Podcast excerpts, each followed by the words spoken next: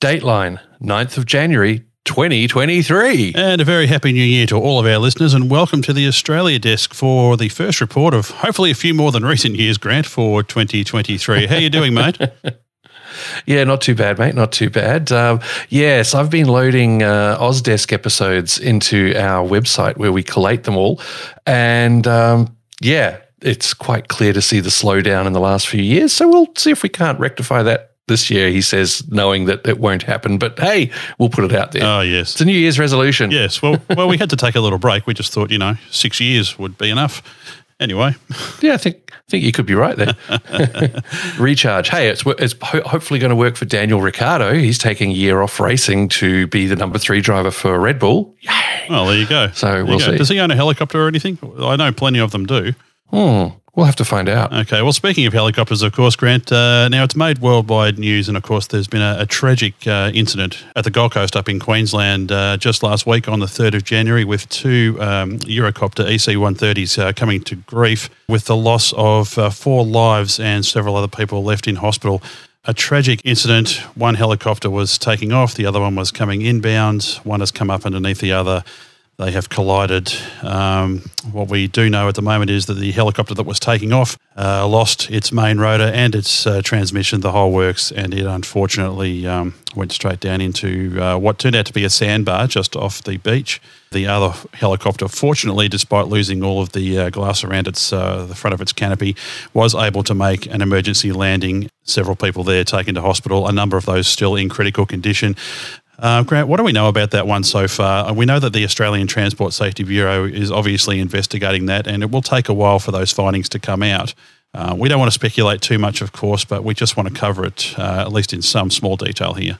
Yeah, look, it's it's pretty tragic. This one, Uh, there's lots of speculation running, and there's one of the things that has been mentioned is the frequency of flights, and it's a high churn operation.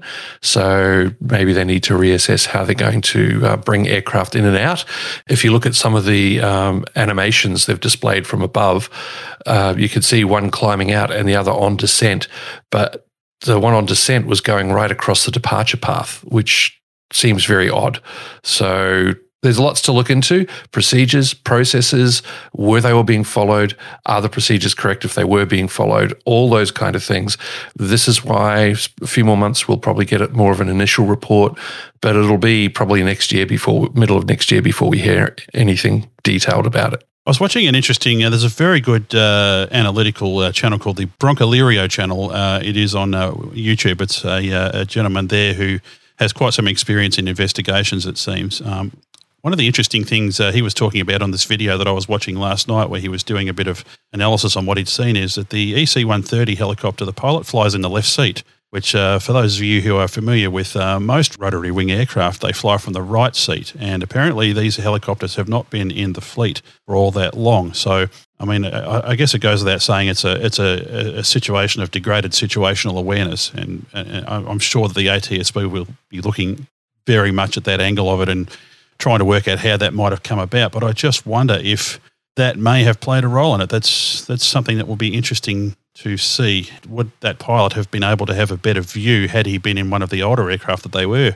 operating? We believe they might have been operating uh, Jet Rangers prior to this, where he would have been in the right seat, and perhaps who knows? We don't know, but perhaps he may have had better view of the departing helicopter that was coming up underneath him. But um, yeah, very tragic. Our hearts go out to everybody involved in that situation, and we hope at least now, once the investigation reaches its conclusion, which could be a year or two away, we just need as an industry to be able to learn from this and what can we do to make sure that something like this just doesn't happen again. Yep, and that can be frequency of departures. Also of interest, the uh, the helicopter descending, were, the ascending helicopter was on their left. Uh, if you look at a video that was shot inside the cabin of the uh, descending helicopter, uh, you can actually see one of the passengers reaching forward to tap the pilot's shoulder to say, "Oi, look at this," because they saw the helicopter coming up, and before they tapped the shoulder, the pilot was looking more to the right than to the left. So Yeah, and I have seen it'll be interesting to see what that comes from. Yeah, and I've seen some people speculate saying, well, perhaps uh, the pilot was distracted by the passenger tapping him on the shoulder.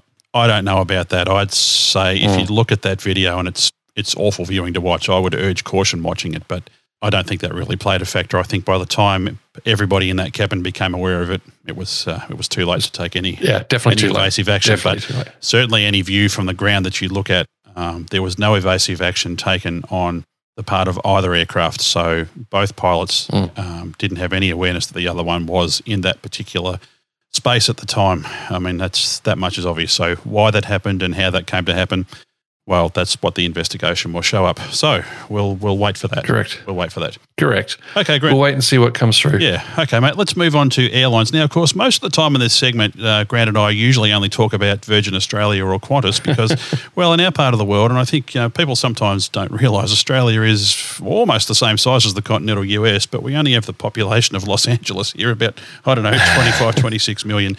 So we only have two major airlines, of course, being Qantas and Virgin, but there are from time to time new players coming into the market. Now, I should point out that most of the new players that come in, Grant, uh, we were listing them the other day and we were talking. I could think of Compass, Mark 1 and 2, Strategic, Air Australia, JetGo. Can you think of any others? Uh, well, Tiger got taken out by the um, the COVID shutdowns. Uh, Jetstar is still with us, uh, so that's the third. Don't forget the third. It's part of the Qantas group. Much to your chagrin, I- my friend. I know. no, no, no. Qantas is part of the Jetstar group. Remember? Uh, yeah, apparently, apparently. Well, of course, there's a new player, and we touched on this uh, uh, towards the end of last year, and it's called Bonza Air. Now, I cringe at that name, honestly, but honestly, um, they are actually playing it up. Uh, for those American listeners or people that don't live in Australia, Bonza is quite of a it's a jingo team, isn't it, Grant? It's like Bonza, you beauty, she'll be right, mate, all that sort of stuff. oh, Ripper, mate, Ripper. And most of us would look at that and go, "Oh my goodness, I can't believe they're calling it that." But they're actually their marketing strategy is actually playing on that.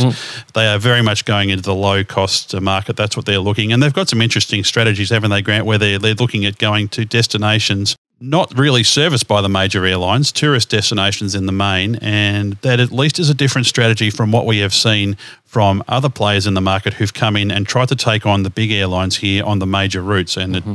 Almost without exception, actually, I would point out at the moment that Rex seems to be doing quite well with their small fleet of 737s operating on the major routes. But this is an interesting strategy. Yeah, interesting. You mentioned Rex. They're usually associated with Saab 340s, flying regional flights. And uh, towards the end of all the lockdowns and everything, they decided to grab some former Virgin 737s and uh, put them on the Golden Triangle, um, Sydney, Brisbane, Melbourne, and uh, they seem to be doing reasonably well. They're holding their own.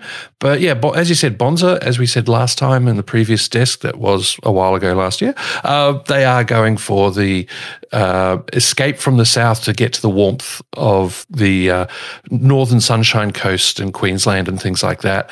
So lots of flights from places like Avalon, Mildura, Melbourne, etc., up to the um, Sunshine Coast and Mackay and further north.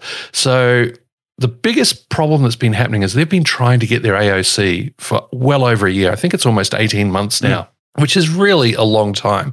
Their CEO has gone out there and said he's going to be charging around $50 per flight hour per seat, is what the passenger's likely to expect to pay. So, a two hour flight, 100 bucks. One hour flight, 50 bucks. It's interesting to see how well they're going to be able to maintain that. They say they're sticking to it, but the fuel prices have been going through the roof. So they have, as part of getting your AOC, you have to demonstrate that you're a viable operational carrier, that you will make money, that you're not going to go under. So that's part of the paperwork they're supplying.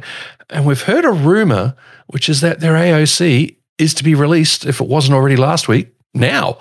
It's a rumor. It could be like one of those things where, yeah, there's just one last signature.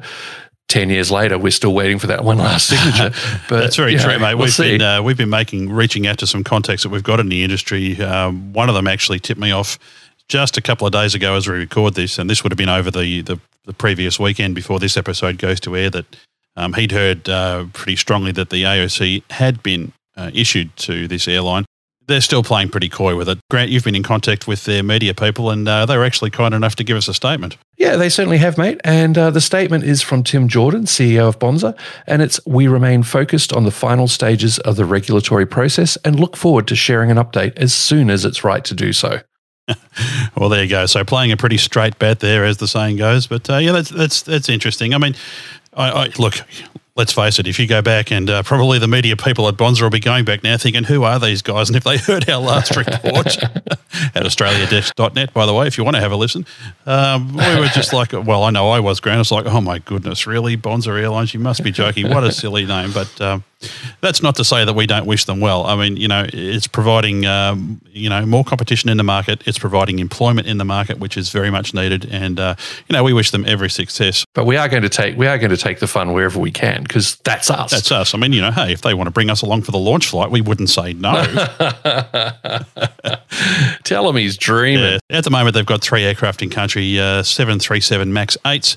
They're flying around. They have a target to uh, eventually bring in eight. Now, we don't know if they'll do that. They actually had four on the register. One of those has now been taken off the register again and is currently being stored, uh, we believe, in uh, Tucson, in Arizona somewhere. So uh, at the moment, I think the focus, quite obviously, for Bonza is to first get that AOC, start ramping up operations. They're going to have to make uh, a lot of money. You mentioned three aircraft. Well, back in August when we did our last Desk, yeah, I know it's been a while.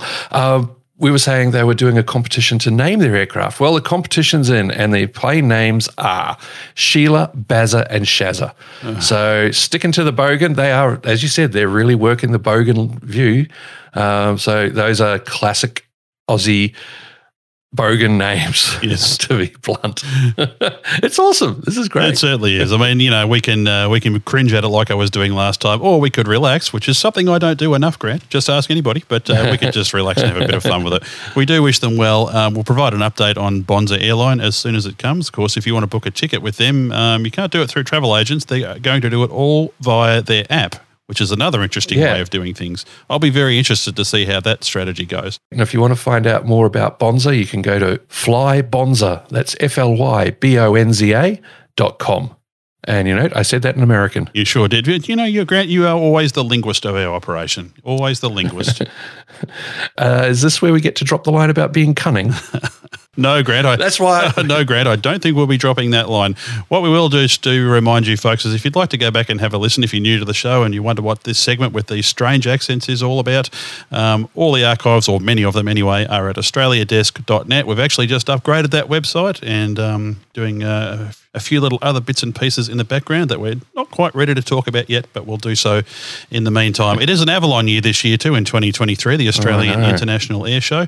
Um, if you want to uh, have a listen to what's going on there, you can have a listen to another podcast that we produce, which is the Australian Defence Magazine podcast. Grant's uh, last edition of that, I think it was the last one anyway, where he talks to Justin Giddings, who's the new boss of the Avalon Air Show, and uh, he talks about uh, some of the plans they've got coming.